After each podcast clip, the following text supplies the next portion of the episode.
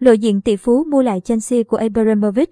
Tỷ phú Thụy Sĩ Hans tiết lộ ông và ba người khác đã nhận được lời đề nghị mua lại Chelsea từ ông chủ Roman Abramovich.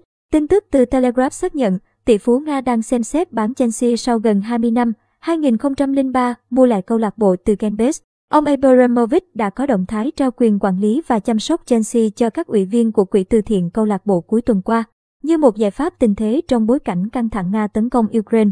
Tuy nhiên, trước khả năng tài sản của ông chủ Chelsea có khả năng bị chính phủ Anh đóng băng, nên Roman Abramovich hiện đang tìm cách bán tháo The Blues. Tỷ phú Hensokowitz nói với tờ Blitz của Thụy Sĩ, Abramovich đang cố gắng bán tất cả các biệt thự của mình ở Anh.